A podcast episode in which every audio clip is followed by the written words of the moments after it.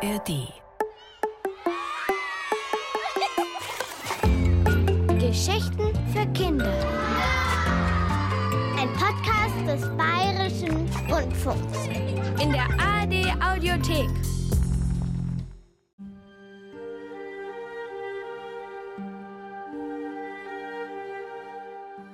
Die verkaufte Prinzessin.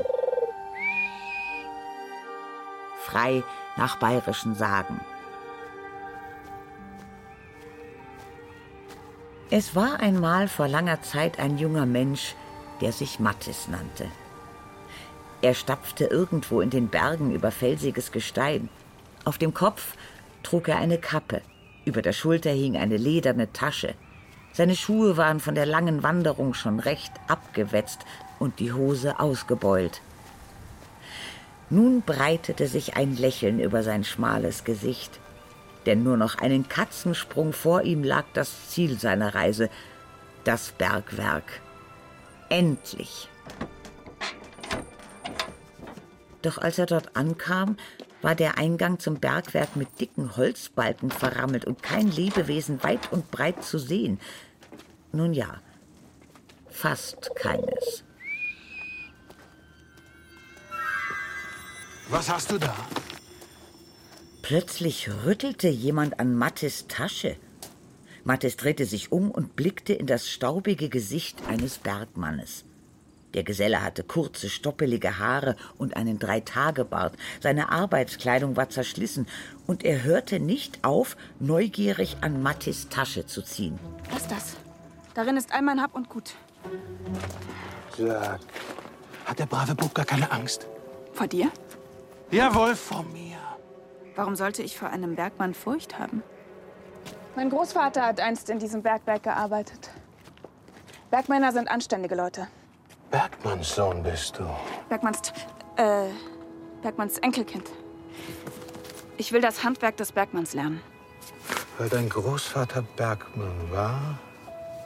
Willst du das auch werden? Aber ja, Großvater war ein tugendhafter Mann. Er hatte Muskeln wie du und ein ganz großes Herz. Ein ganz großes Herz. Oh ja. Sag, was ist mit dem Bergwerk? Weißt du, warum es verschlossen ist? Keine Ahnung. Wie groß war denn das Herz deines Großvaters? So? Oder vielleicht so? Der Bergmann breitete seine Hände aus, als wollte er das Herz des Großvaters darin fassen. Was für ein seltsamer Kauz. Aber Mattis war keiner, der sich leicht aus der Fassung bringen ließ. Das zu bemessen reichen deine Arme nicht aus. Im Tal wird wohl jemand wissen, was mit dem Bergwerk ist. Du scheinst ja keine Ahnung zu haben. Warte! Was hast du damit gemeint mit so einem großen Herzen? Glück auf! Sonderbares Menschenkind. Mattis tippte zum Abschied an die Kappe und spazierte dann federnden Schritts Richtung Tal. Nachdenklich blickte der Bergmann ihm nach. Dann drehte er sich um, schob einen Balken des Bergwerks beiseite, als wäre er ein Streichholz, und das Dunkel des Eingangs verschluckte ihn. Mattis war vielleicht eine knappe Meile gegangen, da erstreckte sich vor ihm ein kümmerlicher Friedhof. Holzkreuze ragten schief aus dem felsigen Boden, nur hier und da wuchsen ein paar Grasbüschel. Der Wind, der hier oben pfiff, machte die Gegend noch trostloser. Vor einem der Kreuze standen ein Mann und eine Frau, beide ärmlich gekleidet, in stiller Andacht. Als die beiden Mattis sahen, schraken sie auf und wollten davonlaufen. Ihr schaut rein, als würdet ihr einen Geist sehen. Du bist vom Bergwerk gekommen? Ja, da komme ich her. Niemand kommt bei lebendigem Leibe vom Bergwerk zurück. Außer Außer Merich. Die Augen der Frau weiteten sich, erschrocken stieß sie ihren Mann in die Seite, und beide verneigten sich nun hastig vor Mattis, gerade so, als sei er eine höhere Macht. Verzeiht, Berggeist. Warum glaubt ihr, dass ich dieser Merich bin? Weil du vom Bergwerk gekommen bist? Der Berggeist jedwede Gestalt annehmen kann, die er will. Ob Ding, Tier. Oder Mensch? Er kann seine Gestalt wandeln? Wenn irgend möglich, möchte ich in dem Bergwerk arbeiten. Wollt ihr mir nicht sagen, warum es verschlossen ist? Niemand außer dem Fürsten und seiner Familie redet darüber. Wenn das so ist, dann sagt mir, wo ich den Herrn Fürsten finde. Du willst zum Fürsten ins Schloss? Ja, warum nicht? Während Mattis nun weiter ins Tal Richtung Schloss marschierte, lief eben dort Prinzessin Sophia ihrem Bruder Berthold entgegen. War Berthold auch ein gutes Stück größer als seine Schwester, so sahen sich die beiden ansonsten doch recht ähnlich. Beide hatten dunkle Augen und schwarzes Haar, nur dass Sophia es geglättet und zu zierlichen Locken gedreht trug und Berthold kurz und gekräuselt. Die beiden waren Zwillinge und seit dem traurigen Tod ihrer Mutter vor nun schon neun Jahren doch recht eng verbunden. Ihren Vater, Fürst Ingolf, sahen sie nicht oft, denn er war ständig krank und müde. Vor allem aber bewachte ihn sein Leibarzt wie ein keifender Köter fast rund um die Uhr und verschrieb ihm eine unsinnige Kur nach der anderen. So saß der Fürst auch jetzt, als Sophia und Berthold eintraten, nicht auf seinem Thron, sondern auf seinem Bett. Den rechten Arm hielt er in die Höhe, zwei Kabel gingen von ihm herab und führten zu einem merkwürdigen Gerät, an dem der Leibarzt irgendwelche Messungen vornahm. Kommt näher, Kinder. Ich bin Gefangener des Leibarztes. Ich darf mich nicht bewegen. Wie geht's dir heute, Vater? Ja, wie soll's mir schon gehen? Euer Onkel Rudolf wollte mich sehen. Aber Vater, du hast ihn doch nicht weggeschickt. Das hat er wohl, das hat er wohl. Onkel Rudolf wollte mit dir über das Bergwerk sprechen. Der Berg steckt noch voller Gold. Himmel, Donner, zerfix. Und wir brauchen die Einnahmen. Und der Unfall und die Arbeiter? Hast du das schon vergessen, Berthold? Hab Geduld, Berthold. Wir warten, bis Merich uns ein Zeichen gibt. Aber Merich ist Humbug. In den Bergen lebt doch kein Geist. Natürlich gibt es Merich. Der Leibarzt trug auf seinem Kopf ein lächerliches Hütchen, von dem an einer Schnur ein Bommel hing. Der wackelte nun schon eine ganze Weile wild hin und her, so sehr schüttelte der Arzt immer wieder den Kopf. Nein, diese Art der Unterhaltung gefiel ihm gar nicht. Das bedeutete viel zu viel Aufregung für seinen fürstlichen Patienten. Und hatte er den Kindern nicht nur zwei Minuten Besuchszeit beim armen, kranken Papa erlaubt, also bitte. Zwei Minuten sind um eure Durchlauf. Tragt euren Entschluss vor. Meine lieben Kinder, Herr Prinzessin Sophia, geliebte Tochter, du benimmst früher als geplant den Thron. Aber jetzt schon, Vater? Wegen der 14 Minuten, die Sophia vor mir zur Welt kam? Das, mein armer Sohn, ist deine Bestimmung. Nicht anders wie die meines Zwillingsbruders, eures Onkels Rudolf. Da waren es nur zwei Minuten. Nimm dein Schicksal an und äh, hadere nicht. Natürlich, Vater. Die Fahrt zur Reichsstadt zum Empfang des Königs ist lang. Wenn du erlaubst, brechen wir auf. Die Audienz ist ohne dies vorüber. Gute Reise, meine Kinder. Nach eurer Rückkehr verkünde ich meine Entscheidung offiziell. Tja, so waren nun mal die Regeln. Der Erstgeborene, oder besser, die Erstgeborene bekam das Fürstentum. Das konnte Berthold so blöd finden, wie er wollte. Gemeinsam mit seiner 14 Minuten älteren Schwester bestieg er nun in eleganter Reisekleidung ein Automobil, das aussah wie eine Kutsche ohne Pferd und sich über einen langen Hebel steuern ließ. Ich fahre. Ich fahre. Du kennst den Weg nicht. Rutsch rüber. Wir fahren eine Abkürzung. Die kenne nur ich. Während die beiden davonknatterten, schlug Graf Rudolf, der Zwillingsbruder des Fürsten, mit beiden Fäusten auf einen Sandsack ein. Denselben hielt sein Diener Wilhelm mehr schlecht als recht, denn die Hiebe seines Herrn waren so kräftig, dass er mitsamt dem Sack hierhin und dorthin taumelte. Rudolf aber tänzelte gut gelaunt um ihn herum. Na, Wilhelm, hat dein alter Offizier einen guten Plan oder nicht? Oh ja, den hat er. Den hat er, natürlich hat er. Hol Essen beim Wirt, sag ihm, Graf Rudolf erwartet eine Zahlung. Er soll anschreiben. Ich hab Hunger. Ich versuche es, mein Herr. Wilhelm? Der Graf versetzte dem Sandsack einen so heftigen Schlag, dass Wilhelm mit ihm zu Boden ging. Nicht versuchen, tun, Wilhelm. tun!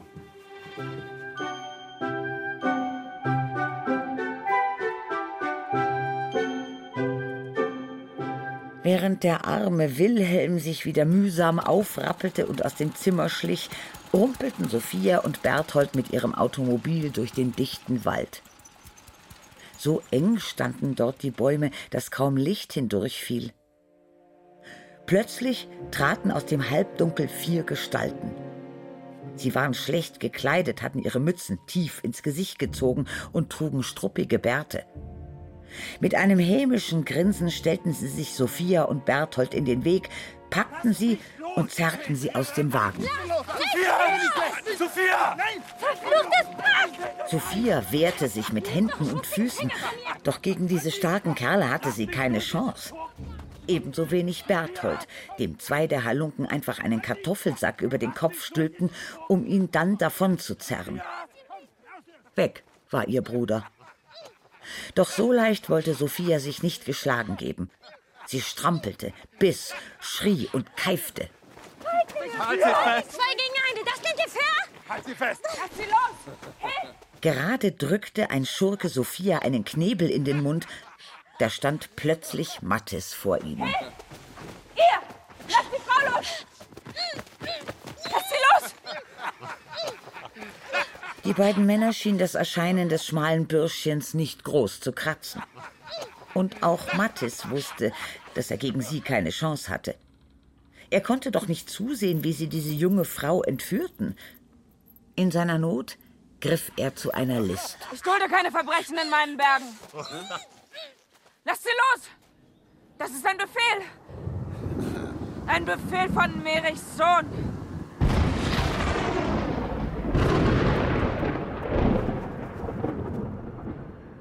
Unglaublich. Die Kerle erstarrten. Ihre Augen waren voller Angst. Auf der Stelle ließen sie Sophia los und nahmen Reis aus. Woher kam plötzlich dieser Donner? Doch zum Nachdenken war jetzt keine Zeit. Mattis zog Sophia mit sich bloß weg von diesem Unglücksort. Komm mit! Hier entlang! Und Berthold? Hier entlang! Was hatten die beiden anderen Kerle mit ihm gemacht? Nun, sie führten ihn zu einem hohen Baum und zogen ihm dann mit einer kleinen Verbeugung den Sack vom Kopf. Berthold setzte gerade zu einem zufriedenen Grinsen an, da kamen die beiden anderen Kerle angerannt, ohne Sophia. Vor lauter Angst, Mierich sei ihnen noch immer auf den Fersen, schlotterten sie am ganzen Leib. Augenblicklich verfinsterte sich Bertholds Gesicht. Ihr Teufel, was habt ihr gemacht? Das war Merichs Sohn. Merichs Sohn. Merich gibt's nicht. Ihr Dummköpfe. Aber der Donner, die Blitze, Herr, äh, äh, es war Merich. Mein Zylinder. Aber ich hab's doch gesehen. Natürlich. Seid still. Ich muss nachdenken. Tja, so stand es also um den Zwillingsbruder. Er hatte tatsächlich die ganze Entführung arrangiert, um Sophia loszuwerden und selbst die Macht zu übernehmen. So ein Früchtchen. Während Berthold nachdachte, wie er die geplatzte Entführung seiner Schwester doch noch zum Erfolg bringen konnte, bebte Sophias Herz vor Sorge um ihren Bruder. Sie wusste ja nichts von seinen miesen Plänen. Ich muss Berthold suchen. Geh nicht! Das ist gefährlich. Aber Franz Berthold ist mein Zwillingsbruder. Für ihn würde ich alles machen. Bitte nimm dies als Dank für deine Hilfe. Eilig löste Sophia die Kette an ihrem Hals und überreichte sie Mattis. Der starrte gerührt auf den funkelnden Kreuzanhänger, und ein zartes Lächeln huschte über sein Gesicht. Oder besser über ihr Gesicht. Du solltest nicht lächeln. Das verrät dich. Denn nun stellte sich heraus, Berthold war kein treuer Bruder, aber Mattis war auch kein junger Mann. Überraschung, Mattis war eine Frau. Und weil sie erkannte, dass Sophia sie durchschaut hatte und weiteres Schwindeln keinen Sinn machte, zog sie mit Schwung die Kappe vom Kopf und ihre blonden, langen Haare fielen ihr übers Ohr. Auf Reisen bin ich Mattes. Hilft an Arbeit und Brot zu kommen. Vielleicht solltest du dich das nächste Mal als Marys Tochter ausgeben. Wie ist dein Name? Melisa. Melisa. Ich bin auf dem Weg zum Fürsten. Zu Vater? Zu dem Herrn Fürsten, ja. Da wäre ich gern dabei. Erzähle Vater von deinem Heldenmut. Wir sind am Abend zurück. Warte dort auf mich, Melisa. Mathis, äh, Verzeihung, Melisa setzte ihre Kappe wieder auf und wandte sich schon zum Gehen. Da kam Berthold angelaufen und tat recht besorgt. Hier, Berthold. Mit gespielt gequältem Gesichtsausdruck drückte er Sophia an sich und tat so, als wäre er froh, sie sicher und in Freiheit zu sehen. Schwesterherz. Wer ist der junge Mann? Erzähl ich dir. Los, lass uns hier verschwinden. Die beiden stapften eilig zurück zu ihrem Automobil. Sophia raffte ihr blaues Rüschenkleid zusammen, um schneller voranzukommen. Berthold gab die Richtung vor. Was für dummdreiste Halunken. Wenn ich die in die Finger bekomme. Berthold ging ein paar Schritte hinter ihr. Am Wagen angekommen, blickte er sich unauffällig um und drückte dann wie zum Spaß auf die Hupe. Zeig ein, Sophia. Kaum hatte seine Schwester im Wagen Platz genommen, da sprangen plötzlich wieder die vier Schurken aus dem Wald. Diesmal schwangen sie große Prügel und kamen langsam näher.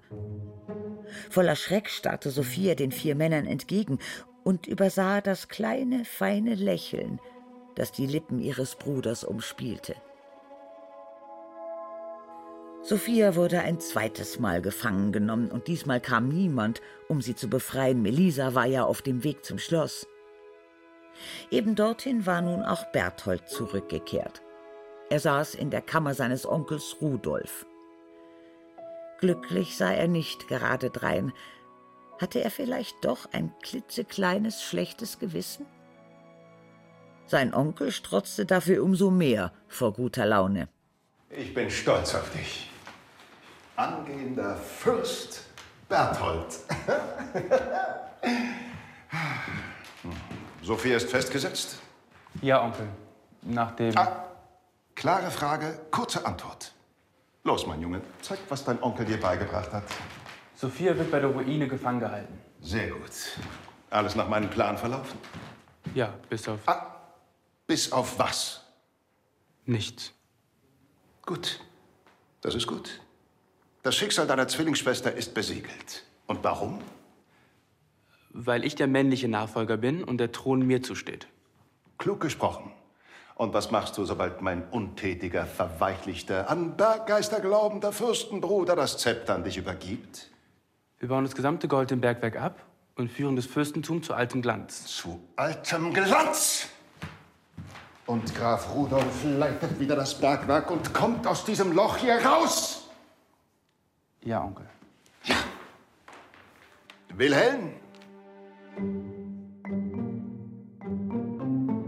Sofort trat Onkel Rudolfs Diener hinter einem Wandschirm hervor. Wilhelm, alter Haudegen, sei so gut und verpass meinem Neffen einen Schlag. Aber Onkel, es gäbe doch genügend. Denk an meinen Plan. Ohne Verletzung. Glaubt dir dein Vater nicht, dass du den Entführern entkommen bist?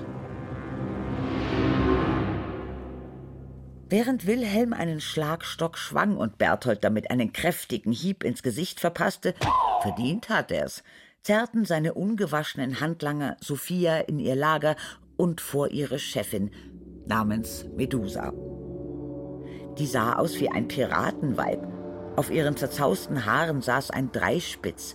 Sie trug eine abgeranzte Uniformjacke und grinste fies. Am Boden saßen ein Dutzend weiterer Gefangener, an Pfähle gekettet. Sie ließen die Köpfe hängen und blickten kaum auf, als Sophia angeschleppt wurde. Medusa packte ihre frisch eingetroffene Beute fest am Kinn und begutachtete Sophias Zähne, als wäre sie ein Pferd. Pfoten weg. Was habt ihr mit mir vor? Morgen bei Tagesanbruch kommt der Händler, der dich und die anderen Seelen gekauft hat und tuckert euch mit dem Schiff ans andere Ende der Welt. Was? Medusa gab zwei Männern ein Zeichen, woraufhin diese grinsend ein kleines Fläschchen mit Schlafmittel öffneten und es Sophia auf den Mund drückten. Ob sie wollte oder nicht, Sophia musste den Saft herunterwürgen. Trink. Das verschafft dir süße Träume.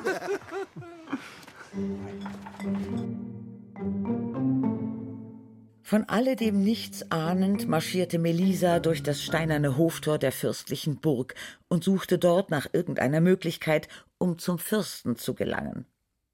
Was ihr auch gelang, aber anders als geplant.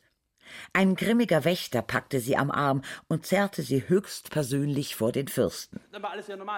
Der hatte gerade eben von Berthold von der Entführung seiner Tochter erfahren und war dementsprechend aufgebracht.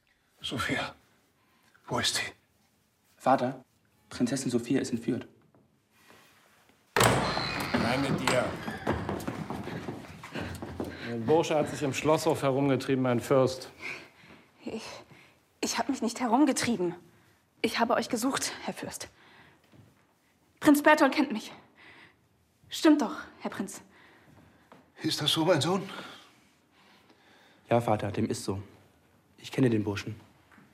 Er ist einer der Entführer. Was? In nur drei Schritten war Berthold bei Melisa und riss ihr die Kette vom Hals, die Sophia ihr geschenkt hatte. Hier der Beweis. Er trägt Sophias Kreuz. Er hat es ihr bei der Entführung abgenommen. Das ist nicht wahr. Soll der Kerkermeister seine Kunst an ihm verrichten? So erfahren wir im Handumdrehen, wo mein Schwesterherz steckt. Ab zum Kerkermeister. Mitkommen.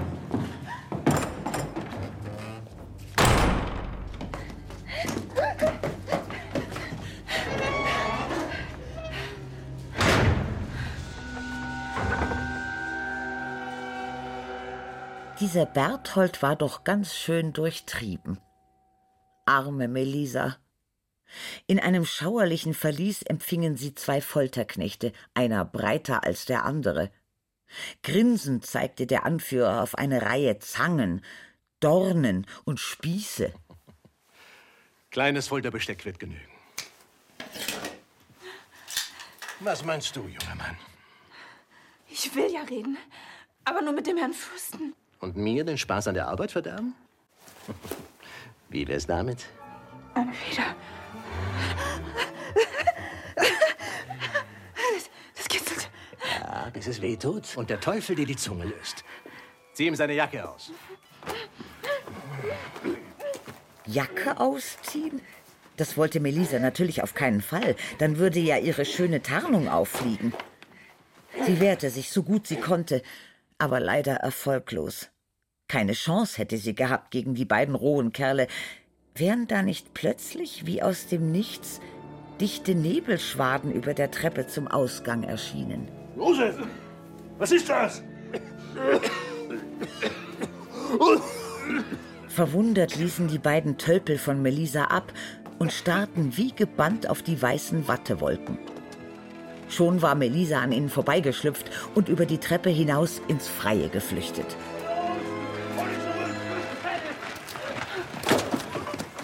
Dort verbarg sie sich in einer Ecke hinter einer Tür, riss sich eilig die Kappe vom Kopf, band ihre Haare zusammen, holte aus ihrer Tasche einen langen Rock und eine Bluse, streifte beides über und trat dann, als harmlose Magd verkleidet, aus ihrem Versteck und rannte direkt in die Arme von Fürst Rudolf. Herr Fürst, das trifft sich gut. Eine Frage. Ich, Zur Seite, Weibsbild. Ich bin nicht der Fürst. entschuldigt. Dann vielleicht der Zwillingsbruder? Was hast du hier zu suchen? Hm? Ab zum Gesinde. In die Küche mit dir. Na sowas. Graf Rudolf war plötzlich gar nicht mehr gut aufgelegt. Denn gerade eben hatte er von seinem Bruder erfahren, dass einer der Entführer gefasst und in den Kerker gebracht worden war. Da lief doch was nicht nach Plan. Diesen Entführer wollte er sich mal genauer ansehen, nicht wissend, dass er gerade eben noch vor ihm, oder besser gesagt, ihr gestanden hatte. Miesepetrisch stapfte er in den Kerker, und was er dort erfuhr, brachte ihn dann so richtig auf die Palme. Der Entführer war weg. Augenblicklich rannte Rudolf zu Berthold. Ich war im Kerker. Der Entführer ist geflohen. Geflohen?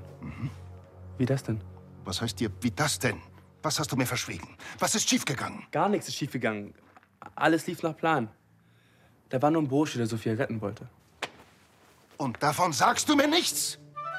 Indessen war Melisa auf den Karren eines Apfelbauern gesprungen und hatte sich so unbemerkt aus der Burg kutschieren lassen. Endlich war sie wieder frei. Doch bald wurde es ihr langweilig, sich auf dem Karren hin und her schaukeln zu lassen. Sie sprang ab und wollte sich mit dem Bauern ein wenig unterhalten. Der komische Kauz gab aber kaum Antwort, knurrte nur hin und wieder wie ein Bär und blickte Melisa mit einem seltsamen Lächeln von der Seite an. Deine Äpfel sind köstlich, Meister des Obstes. Kennst du Sophias Bruder, Prinz Berthold? Was für ein hinterhältiger Kerl. Ja, schon verstanden. Ich rede dir zu viel. Ist ja auch egal. Du weißt eh nicht, wo ich die Männer finde, die die fürstliche Kutsche überfallen haben. Von wegen. Plötzlich blieb der alte Mann stehen und deutete mit dem knochigen Finger auf eine Burgruine auf einer Anhöhe, vielleicht eine Stunde Fußmarsch entfernt. Da hast du die Männer gesehen? Ja. Was für ein Glück, dass ich dir begegnet bin.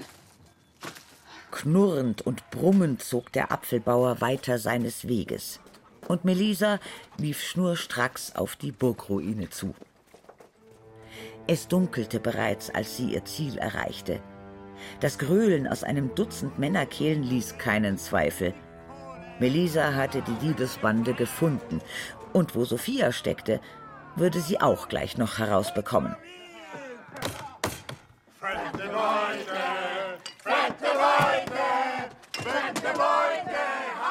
Zum Glück hatte Melisa ein Fernrohr in ihrer Tasche. Damit nahm sie die Ruine in den Blick und jetzt entdeckte sie auch Sophia. Etwas abseits der gröhlenden Männer saß die Prinzessin an ein Bett gekettet.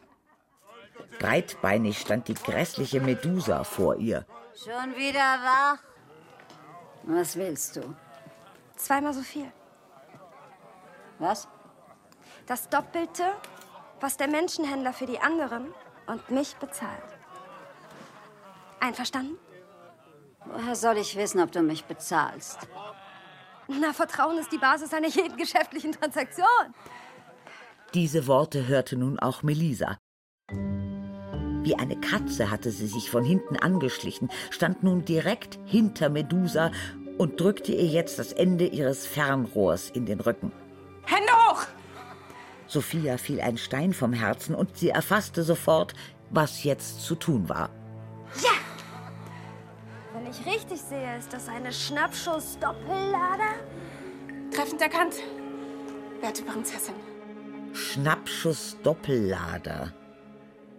So, so. Jedenfalls half der Fernrohrtrick. Die schreckliche Medusa hob tatsächlich die Hände und da sah Sophia auch das Fläschchen mit dem Schlaftrunk an ihrem Gürtel baumeln. Das war die Gelegenheit, sich zu rächen und den Spieß umzudrehen. Mund auf! Das wirst du mir büßen.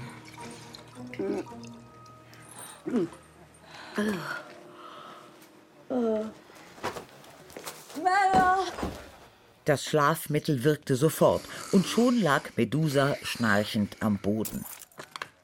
Schnell hatte Melisa den passenden Schlüssel in ihrer Tasche gefunden, mit dem sie Sophia von ihren Ketten befreite. Auch einen weiteren Schlüsselbund nahmen sie mit. Den warfen sie unauffällig den anderen Gefangenen zu, und dann verschwanden beide so schnell sie konnten in den Wald.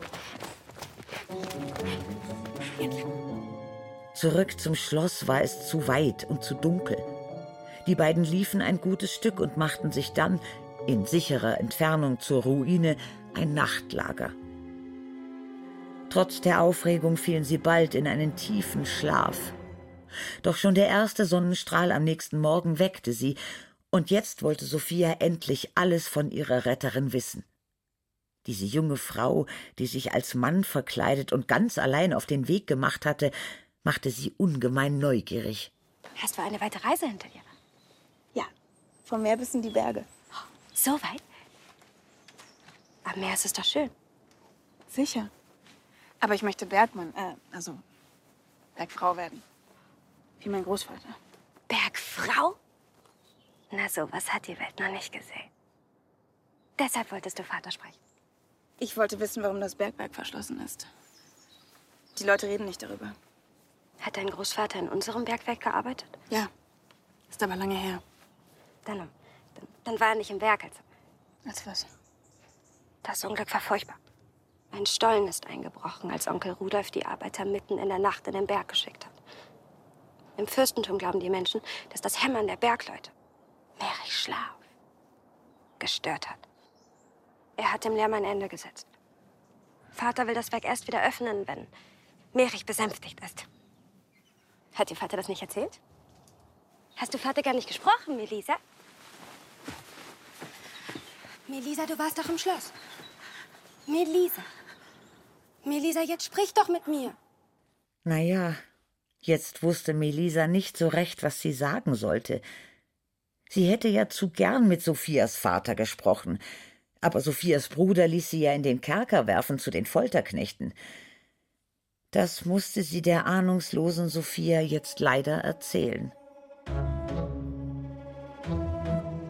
Berthold wiederum befand sich gerade auch in einer äußerst misslichen Lage. Im Morgengrauen war er zur Burgruine geritten und hatte dort eine schnarchende Medusa und eine Menge fluchender Halunken gefunden. Sophia war weg und alle anderen Gefangenen auch. Das musste er jetzt irgendwie seinem Onkel beibringen. Sophia ist weg. Onkel, Sophia ist weg. Natürlich ist sie weg. Der Menschenhändler hat sie geholt. Nein, hat er nicht. Sophia und die anderen wurden befreit. Was sagst du da? Ich war bei Sonnenaufgang in der Ruine. Keiner kann es erklären. Meine Schwester ist weg. Äh. Onkel, was machen wir jetzt? Das weiß ich nicht. Inzwischen war auch die Stimmung bei Sophia und Melisa gekippt.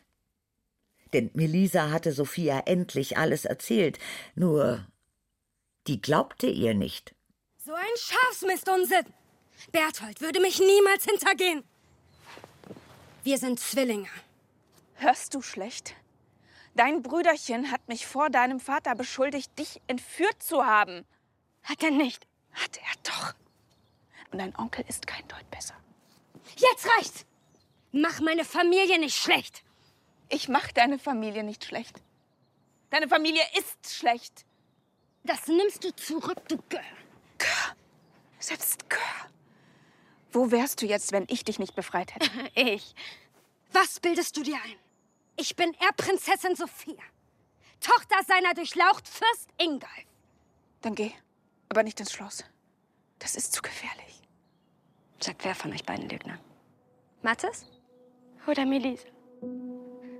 Wenn hier jemand schlecht ist, dann du. Das saß. Melisa verschlug es buchstäblich die Sprache. Wie angewurzelt stand sie da und schaute Sophia nach, die wütend davonstapfte. Erst als Sophia nur noch ein ganz kleiner Punkt am Horizont war, liefen Melisa die Tränen herunter. Gerade noch hatte sie sich Sophia so nahe gefühlt und jetzt das? Ein leiser Pfiff, der Melisa schmerzhaft in den Ohren dröhnte, riss sie aus ihren Gedanken.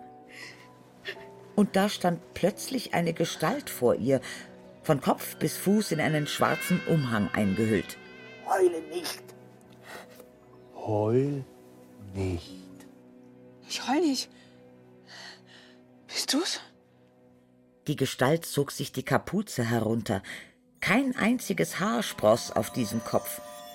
Dunkle Augen musterten Melisa neugierig. So siehst du aus? Nicht wie du aussiehst. Nicht ob du Mann oder Frau bist, wie du bist und dich gibst.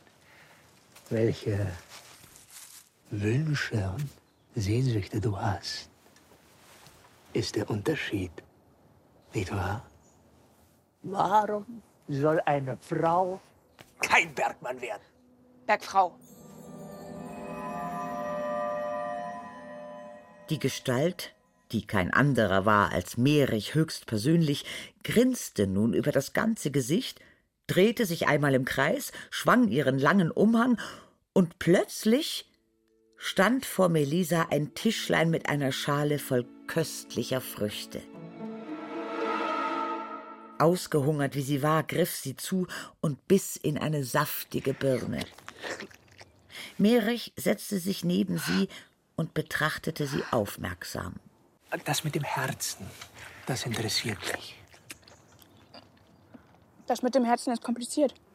Wie mit Sophia? Ihr habt euch gestritten. Und jetzt läuft sie in die Arme derer, die sie entführt haben. Selbst schuld. Ich habe sie gewarnt. Das macht keinen Sinn. Es ist eben kompliziert. Ich habe ihre Familie beleidigt. Ist das ein schlimmes Gefühl, dieses beleidigt werden? Es ist wie eine Ohrfeige mit Worten. War nicht gut von mir. Wegen deiner Gefühle hast du dich in Lebensgefahr begeben. Du hast die Fürstentochter gerettet. Und jetzt ist sie dir egal? Pass gut auf. Berggeist. Der Mensch hat nicht nur ein Gefühl. Er ist nicht nur traurig oder glücklich, beleidigt oder froh. Er ist nie ganz böse oder nur gut. Jeder von uns ist einmalig und einzigartig. Jeder fühlt anders. Und was fühlst du jetzt wegen Sophia? Geht dich nichts an. Mich soll das nichts angehen? Ich hab dich auserkoren. Ich hab dein Wesen studiert, um euch Menschenkinder besser zu verstehen. Ich bin dir zur Seite gestanden mit Blitz und Donner und Nebel und, und ich zeige mich dir. Ich habe dich nicht darum gebeten. Ah ja? Da blähte der Berggeist auf einmal die Backen auf. Hey, was soll das? Merich pustete und pustete und ein Wirbelwind fegte alle Blätter um Melisa herum fort. Wirst schon sehen. Ich will wissen, wie es weitergeht. Plötzlich flogen nicht nur die Blätter, sondern auch Melisa hob ab und flog davon. Und landete nach einem rasanten Flug mitten im Schlafzimmer der Prinzessin.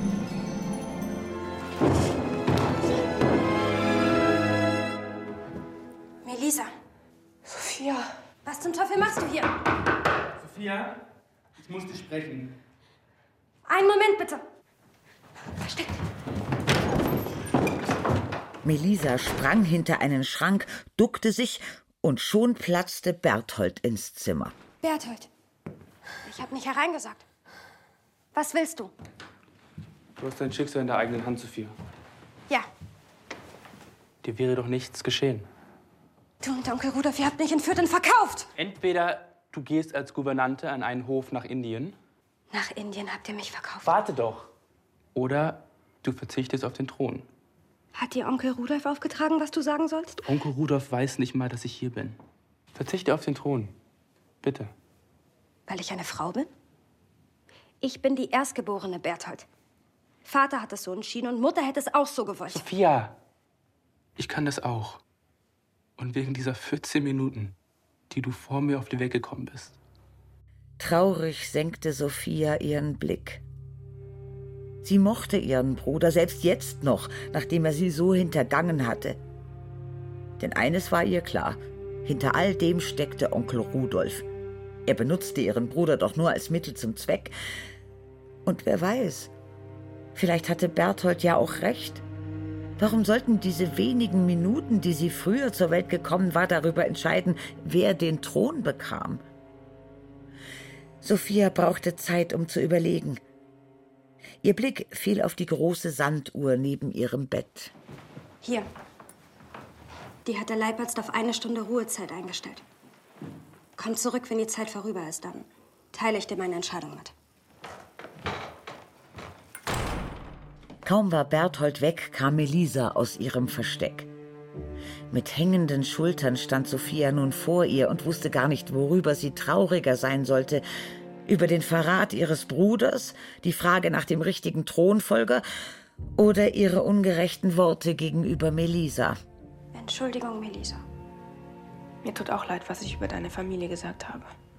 Lass mich dir helfen. Das musst du nicht. Das will ich aber. Jemand hat ein Auge auf uns. Hier ist niemand. Merich. Merich? Ja, er hat mich hierher gezaubert. Und? Er beobachtet uns wahrscheinlich gerade. Bist du da? Merich? Aufmerksam sah Melisa sich um. Vielleicht war Merich einer der glänzenden Steine auf der Kommode der Prinzessin oder einer dieser ausgestopften Papageien im Käfig oder vielleicht die gelbe Blume auf dem Tischchen vor ihr.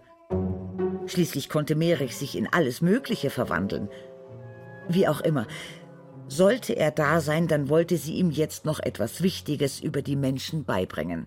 Mit Sophia ist alles wieder in Ordnung. Sich zu entschuldigen macht bei Menschen ein gutes Gefühl. Oder? Sophia?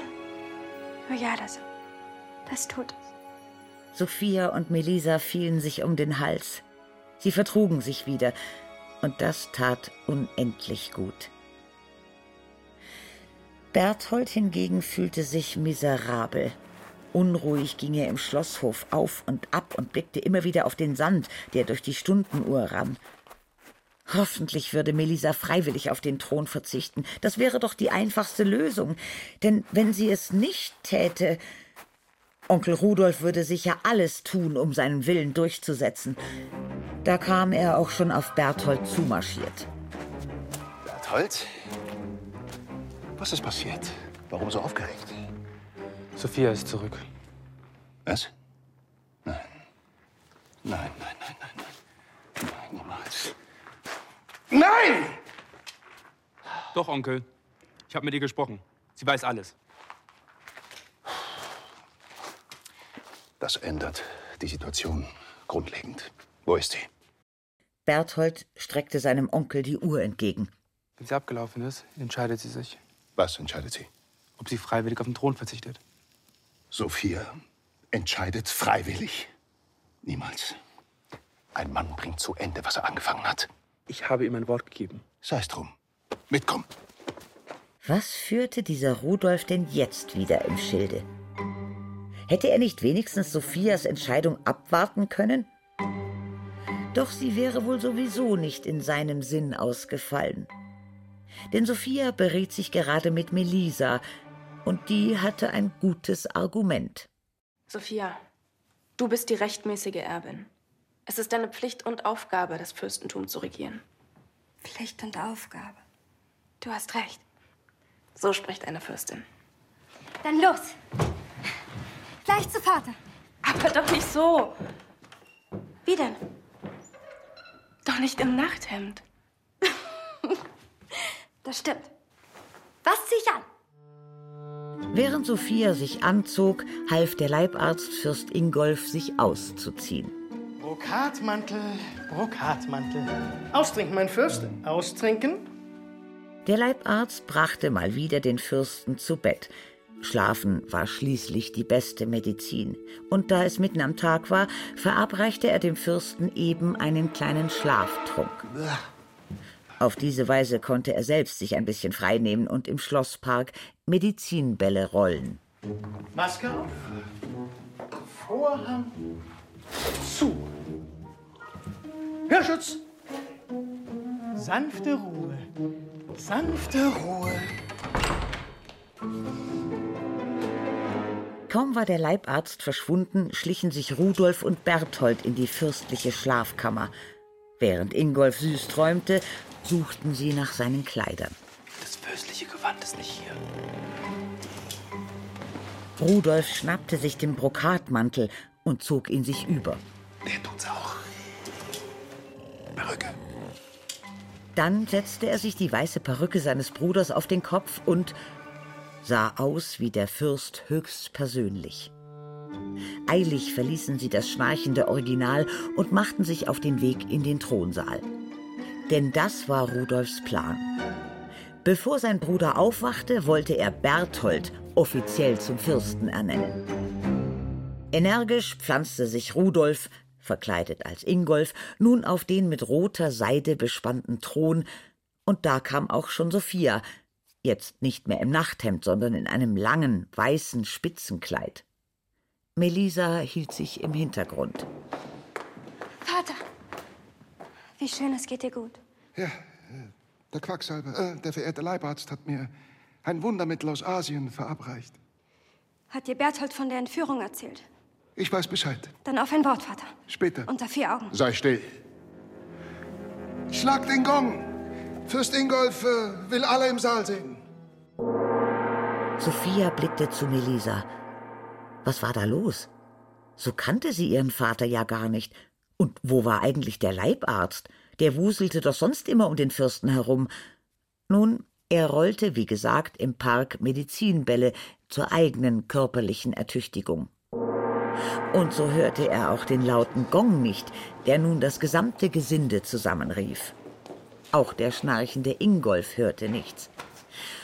Rudolf hingegen hatte sich nun, da alle um ihn herum versammelt waren und ihn erwartungsvoll anblickten, voll in seine Fürstenrolle eingefunden. Feierlich erhob er sich. Kommt, kommt, kommt. Meine lieben Kinder, Gesinde und Bedienstete, mit leichtem Herzen gebe ich bekannt, dass ich mit dem heutigen Tage abdanke. So hört äh, in vollumfänglichem Besitz meiner geistigen Kräfte bestimme ich die Nachfolge. Ein Donnern erschütterte die Mauern des Schlosses, so laut, dass Rudolf vor Schreck wieder auf den Thron zurückplumpste. Ja, so laut, dass der echte Fürst aus dem Schlaf schreckte und sich den Ohrenschutz aus den Ohren zog. So laut war das Donnern, dass sich den Knechten und Mägden die Haare zu Berge stellten und sie alle gleichzeitig zu reden anfingen. Berggeist, ist da. Leute, seid still! Lasst Vater ausreden. Zu meinem Nachfolger und neuem Regenten bestimme ich. Da stand plötzlich ein zweiter Fürst im Thronsaal. Er hatte zwar eine weiße Schlafhaube auf dem Kopf und trug ein weißes Nachthemd, aber in diesem Aufzug hatte man den Fürsten ja schon öfter gesehen. Vater. Ertappt sprang Rudolf vom Thron auf und zog sich den Brokatmantel herunter. Rudolf, was wird dir gespielt? Nichts. Berthold, mein Sohn, was ist dir los? Tja, auch Berthold blieb stumm. Und so ergriff der Kerkermeister das Wort. Eure Befehle, meine Durchlaucht? Die Befehle gibt ab jetzt meine Thronfolgerin. Und ab dem heutigen Tag Fürstin Sophia. Nur Berthold hatte im allgemeinen Jubel bemerkt, dass Rudolf sich klammheimlich aus dem Thronsaal schlich. Obwohl noch jemand beobachtete dessen Abgang.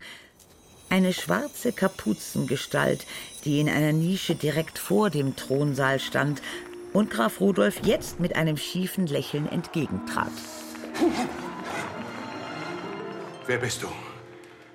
Die schwarze Gestalt sagte nichts und grinste nur noch mehr. Dann spitzte sie die Lippen und pustete den Grafen einfach wieder in den Thronsaal zurück.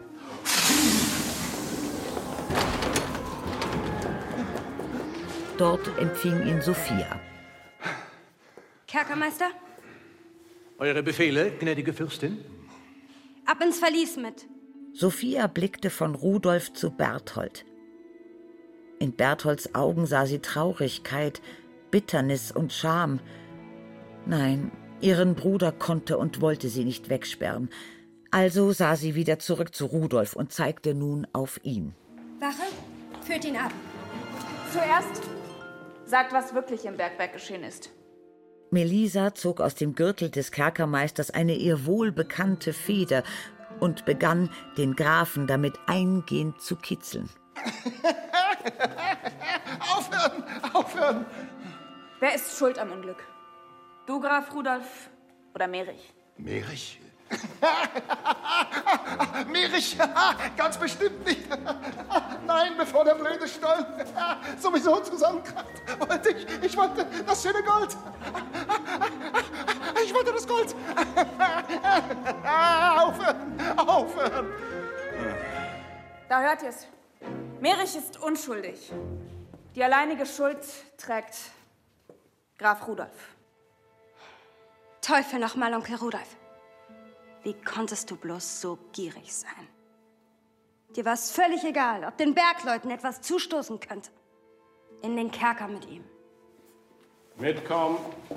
Ich wäre der bessere Regent gewesen. Der bessere Regent! Der bessere! Nun wandte sich die frisch gekürte Fürstin Sophia ihrem Bruder zu. Berthold. Das alles wegen 14 Minuten, mein Brüderchen. Beeindruckt sah Berthold seine Schwester an. Zum ersten Mal war er mit seinem Vater einer Meinung. Jawohl, Sophia war die bessere Regentin. Berthold machte eine tiefe Verbeugung. Fürstin Sophia, wie lautet euer erstes Dekret? Ähm, Äh, ja, was sagt man denn da so als Fürstin? Gut, dass ihr Papa ihr noch ein kleines bisschen Nachhilfe geben konnte. Ihre Durchlaucht, äh, Fürstin Sophia, gibt bekannt, Merich hat das Unglück im Bergwerk nicht verursacht. wir nehmen die Arbeit im Bergwerk wieder auf. Und alle im Fürstenreich sollen von dem Gold etwas haben und gut Davon leben können. So kam es, dass das Bergwerk nach so vielen Jahren Stillstand wieder geöffnet wurde. Viele Männer aus der Gegend hatten nun wieder Arbeit und verdienten nicht schlecht. Viele Männer und eine Frau. Melisa. Ihr Traum war in Erfüllung gegangen. Gut, dass Merich noch einmal bei ihr auftauchte, sonst hätte sie sich ja gar nicht richtig bei ihm bedanken können. Dachte, du liegst schon längst in deiner Hülle und schläfst. Frau oder Mann ist einerlei. Auch hier in den Bergen, das weiß ich wohl. Aber das mit dem großen Herzen. Melisa grinste, schlang ihre Arme um Merich und drückte ihm einen dicken Kuss auf die Backe. Das ist für dein großes Herz. Erich. Da war der Berggeist so verblüfft, dass er sich doch glatt in einen herrlich grünen Funkenregen auflöste. Doch auch wenn man ihn nicht sieht, wacht er noch heute über alle Bergmänner und alle Bergfrauen.